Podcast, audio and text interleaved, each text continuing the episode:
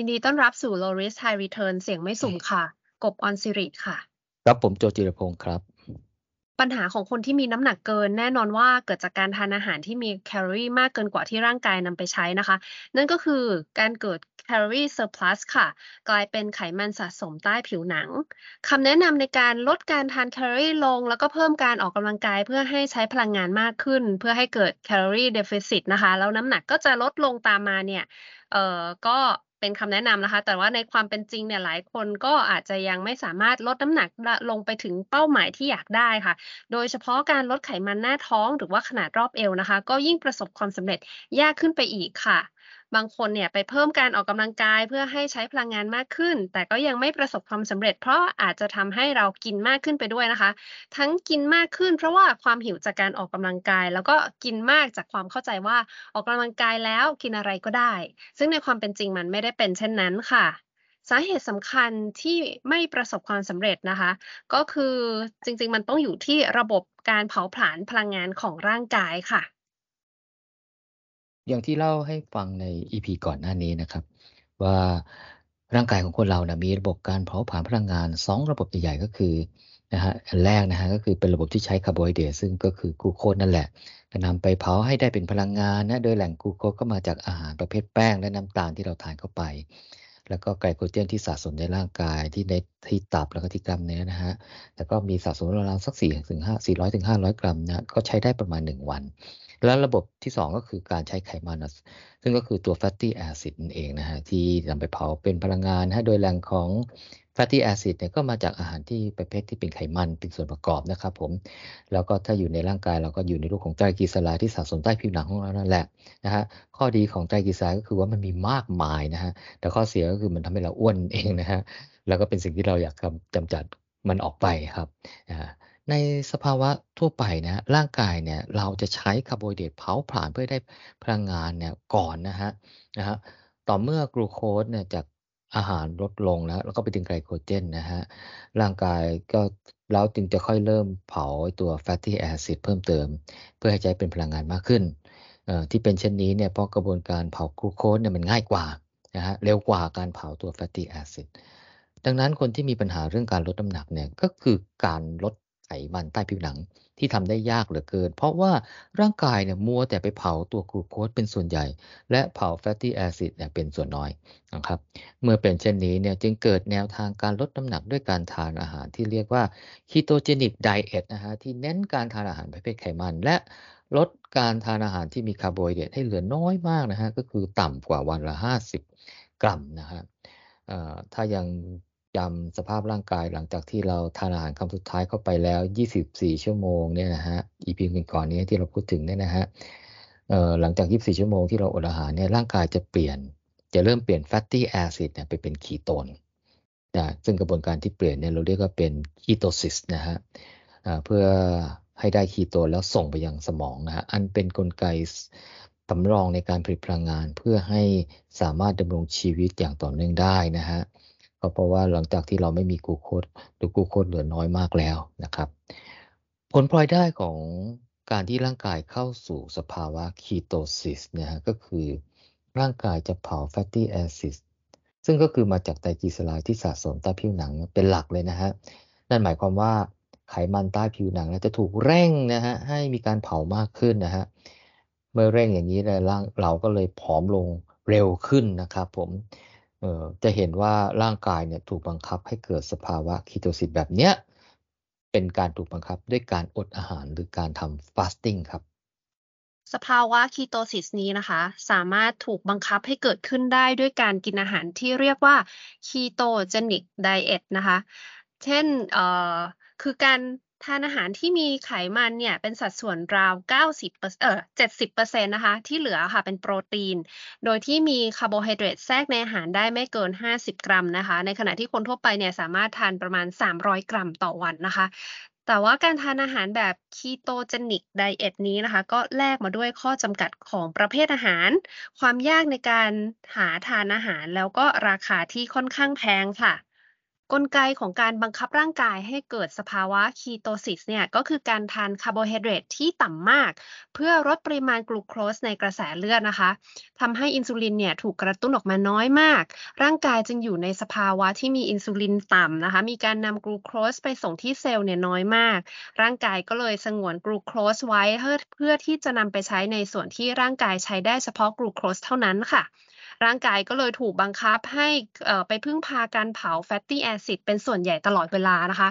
แล้วก็จำเป็นที่จะต้องเปลี่ยน fatty acid ส่วนหนึ่งไปเป็นคีโตนเพื่อส่งไปใช้ที่สมอง โดยสภาวะ ketosis ของร่างกายนี้ค่ะ ไม่จำเป็นที่จะต้องทำ fasting ถึง 24 ชั่วโมง เพียงแค่ลดการทานคาร์โบไฮเดรตให้เหลือน้อยมากๆนะคะ แล้วก็เน้นการทานไขมันค่ะ เมื่อทานอาหารแบบ ketogenic diet ไปสักพักหนึ่งนะคะ ร่างกายเนี่ยก็จะเริ่มปรับความยืดหยุ่นการเผาผลาญพลังงาน ให้สามารถเผาไขมันได้ง่ายขึ้นเอ่ออันเกิดจากสภาวะที่เราทานคาร์โบไฮเดรตน้อยลงมากนั่นเองค่ะ คนที่ทานอาหารแบบ ketogenic diet เนี่ยจึงประสบความสำเร็จในการลดไขมันใต้ผิวหนัง ผอมลงเร็ว แล้วก็เพราะว่าร่างกายเนี่ยเผาผลาญไขมันได้ตลอดเวลาค่ะ ต่างจากคนทั่วไปที่ร่างกายเองชอบเผาพลังงานด้วยกลูโคสแล้วก็มีกลูโคสให้เผาเพียงพอ จึงไม่ไปขุดเอาไขมันใต้ผิวหนังมาเผาอย่างเต็มเม็ดเต็มหน่วยนะคะ และถ้ากลูโคสพร่องลง ฮอร์โมนความหิวก็จะถูกหลั่งออกมาทำให้หลายคนเนี่ยพ่ายแพ้ค่ะ ต้องไปหาคาร์โบไฮเดรตมาทานเพื่อบำบัดความหิวนะคะ สุดท้ายแล้วก็เลยไม่สามารถที่จะลดน้ำหนักได้ตามเป้าหมายสักทีค่ะ ครับ นอกจากนี้เนี่ยลักษณะการทาน อาหารแบบ ketogenic diet เนี่ยที่มีสัดส่วนไขมันสูงเนี่ยก็จะไม่ไปกระตุ้นฮอร์โมนความหิวนะฮะเพราะอินซูลินเนี่ยก็อยู่ในระดับต่ำตลอดเวลา อาหารประเภทไขมันเองก็ทำให้เรารู้สึกอิ่มง่าย อิ่มนานนะฮะทำให้แคลอรี่โดยรวมนะฮะในแต่ละวันเนี่ยก็ไม่ได้มากไปกว่าการทานอาหารปกติที่เรารวมทั้งเอาคาร์โบไฮเดรตไขมันและโปรตีนเข้าด้วยกันนะครับผม อย่างไรก็ตามนะฮะการทานอาหารแบบ ketogenic diet เนี่ยก็มีข้อที่ควรพิจารณา บางอย่างก็เข้าข่ายเป็นข้อควรระวัง บางอย่างก็เข้าข่ายเป็นข้อเสียนะฮะดังนี้นะครับผม ข้อแรกนะฮะอาหารที่เข้าข่ายว่ามีคาร์โบไฮเดรตต่ำมากๆเนี่ยทำให้อาหารประเภทข้าวแป้งและน้ำตาลเนี่ยเป็นสิ่งต้องห้ามเลยนะฮะรวมถึงพืชผักหลายชนิดที่มีปริมาณแป้งแทรกอยู่มากๆนะฮะก็ต้องถูกจำกัด ลดปริมาณลงนะแน่นอนว่าผลไม้ที่มีรสหวานทั้งหมดเนี่ยก็ทานแทบจะไม่ได้เลยนะฮะเพราะจะทำให้ปริมาณคาร์โบไฮเดรตเนี่ยมันเกิน 50 กรัมต่อวันนะครับ ซึ่งปริมาณที่มันเกินเนี่ยมันจะไปกระตุ้นทำให้การหลั่งอินซูลินเนี่ยมันง่ายขึ้นนะแล้วอินซูลินตัวนี้ก็จะไปยับยั้งกระบวนการ ketosis นะฮะซึ่งทำให้ซึ่งการที่เราหลีกเลี่ยงการทานอาหารประเภทเหล่านี้เนี่ยมันก็ทำให้ร่างกายมีโอกาส ขาดสารอาหารจำพวกวิตามินและเกลือแร่ได้นะครับ ข้อที่สองนะฮะอาหารประเภทที่มีไขมันและมี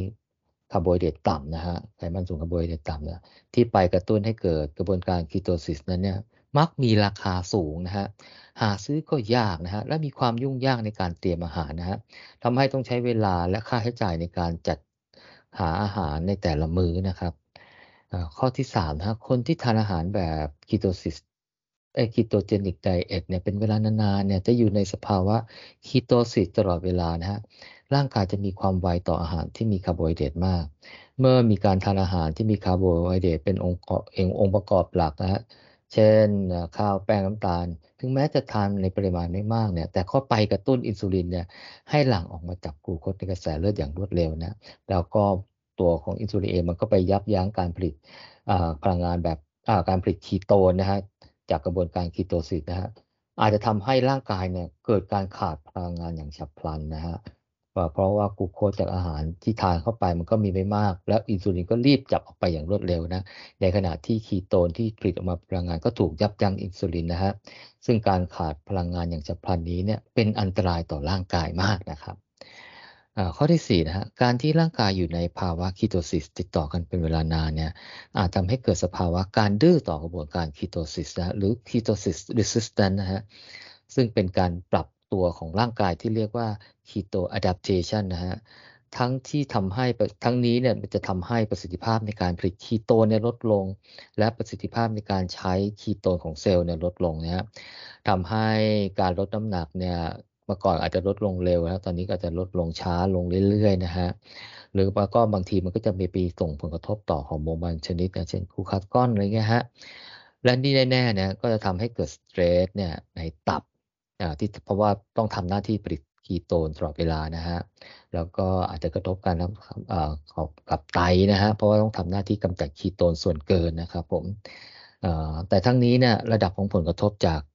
ketosis resistance เนี่ยนะฮะก็แตกต่างกันไปขึ้นกับแต่ละคนที่อาจจะมากน้อยต่างกันนะครับผม ก็คำแนะนำคำเตือนในการทานอาหารแบบ ketogenic diet เนี่ยนะฮะเเมื่อน้ำหนักลดลงมาใกล้เคียงเป้าหมายแล้วเนี่ยแสดงว่าร่างกายมีการปรับระบบการเผาผลาญให้ยืดหยุ่นดีแล้วเนี่ยการปรับไปทานอาหาร เพื่อให้ร่างกายมีการเผาผลาญด้วยกลูโคสบ้างนะฮะ ก็จะช่วยหลีกเลี่ยงผลเสียที่อาจจะเกิดขึ้นได้นะครับ การทานอาหารแบบ ketogenic diet นะคะ เป็นหนึ่งในวิธีการทานอาหารที่เรียกว่า low carbohydrate โดยเน้นสัดส่วนอาหารประเภทไขมันนะคะ เพื่อเร่งการเผาผลาญให้ร่างกายเนี่ยเข้าสู่สภาวะ ketosis ค่ะ แต่จริงๆ แล้วยังมีวิธีการทานอาหารที่จัดอยู่ในประเภท low carbohydrate แบบอื่นนะคะ ที่ให้ประโยชน์ในการลดน้ำหนักเช่นกันค่ะ มี 2 วิธีที่นิยมก็คือวิธีแรกนะคะ เรียกว่า Atkins diet ค่ะ เป็นวิธีการทานอาหารที่มีคาร์โบไฮเดรตต่ำพัฒนาโดยดร Robert Atkins นะคะ ตั้งแต่ทศวรรษที่ 1970 แล้ว โดยกำหนดให้การทานอาหารเนี่ยแบ่งเป็น 4 phase ค่ะ ก็คือ phase แรกเป็น introduction phase ตามด้วย balancing phase แล้วก็ pre maintenance maintenance phase และสุดท้ายไปที่ maintenance phase ค่ะ โดย introduction phase phase แรกเนี้ยก็จะเน้นการลดการทานคาร์โบไฮเดรตลงให้เหลือประมาณ 20 กรัมต่อวันนะคะ เพื่อให้ร่างกายเนี่ยเข้าสู่สภาวะคีโตซิสจนน้ำหนักเนี่ยลดลงเข้าใกล้เป้าหมายค่ะ จากนั้นน่ะก็ค่อยๆ เพิ่มปริมาณคาร์โบไฮเดรตใน phase ถัดไปนะคะ จนน้ำหนักเข้าสู่เป้าหมายแล้วก็กินได้ปริมาณคาร์โบไฮเดรตที่ทำให้น้ำหนักตัวคงที่ การทานอาหารแบบ Atkins Diet เนี่ยมีความเข้มงวดในประเภทอาหารน้อยกว่า Ketogenic Diet ค่ะ โดยไม่ได้เน้นการทานไขมัน แต่ให้ทานโปรตีนในระดับปานกลางถึงสูงได้นะคะมาดูอีกวิธีหนึ่งค่ะ เรียกว่า Paleo Diet นะคะ เป็นการทานอาหารที่เรียนแบบมนุษย์ยุคโบราณ มนุษย์ยุคหินนะคะ ที่พึ่งพาอาหารได้จากการล่าเป็นหลักค่ะซึ่งอาหารที่เรียกว่า real food นะคะหรือว่า whole food นะคะเป็นอาหารประเภทไม่ผ่านการแปรรูปนะคะ ก็จะทานผักผลไม้ได้โดยหลีกเลี่ยงอาหารประเภท ข้าว แป้ง น้ำตาลนม ซึ่งไม่มีอยู่ในยุคหินนะคะ การได้รับคาร์โบไฮเดรตเนี่ยก็เลยขึ้นอยู่กับประเภทอาหาร แต่ก็มีแนวโน้มที่จะไปทาง low คาร์โบไฮเดรตเช่นกันค่ะ เพราะว่าคาร์โบไฮเดรตส่วนใหญ่เนี่ยก็จะเป็นคาร์โบไฮเดรตที่ได้อยู่ จากการแทรกอยู่ในผักผลไม้นะคะ ไม่ได้เป็นอาหารที่มีสัดส่วนสัดส่วนหลักๆเนี่ยเป็นคาร์โบไฮเดรตเหมือนทุกวันนี้นะคะ ส่วนปริมาณไขมันก็มีสัดส่วนไปตามประเภทของอาหารเช่นกันค่ะ โดยปริมาณโปรตีนนะคะ จะมีสัดส่วนค่อนข้างมาก เพราะว่าอาหารหลักของมนุษย์ยุคโบราณเนี่ยก็จะเป็นเนื้อสัตว์ที่ได้จากการล่า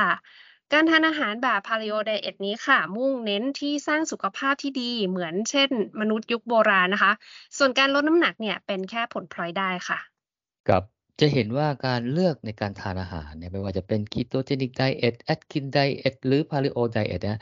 จะมีลักษณะที่เหมือนกันก็คือการกำหนดประเภทอาหารที่ค่อนข้างเข้มงวด มีข้อจำกัดค่อนข้างมากฮะซึ่งคนที่ต้องการลดน้ำหนัก หรือต้องการทานอาหารเพื่อดูแลสุขภาพเนี่ยคงต้องพิจารณาข้อดีข้อเสียค่าใช้จ่ายความยั่งยืนเนี่ยฮะต่างๆเนี่ยให้เหมาะสมกับวิถีชีวิตของแต่ละคนนะครับผมแต่ถ้าถามความคิดของพวกเรานะฮะก็เพราะว่าเราจะรู้สึกโน้มเอียงไปทางวิธี intermittent fasting มากกว่านะฮะเพราะว่า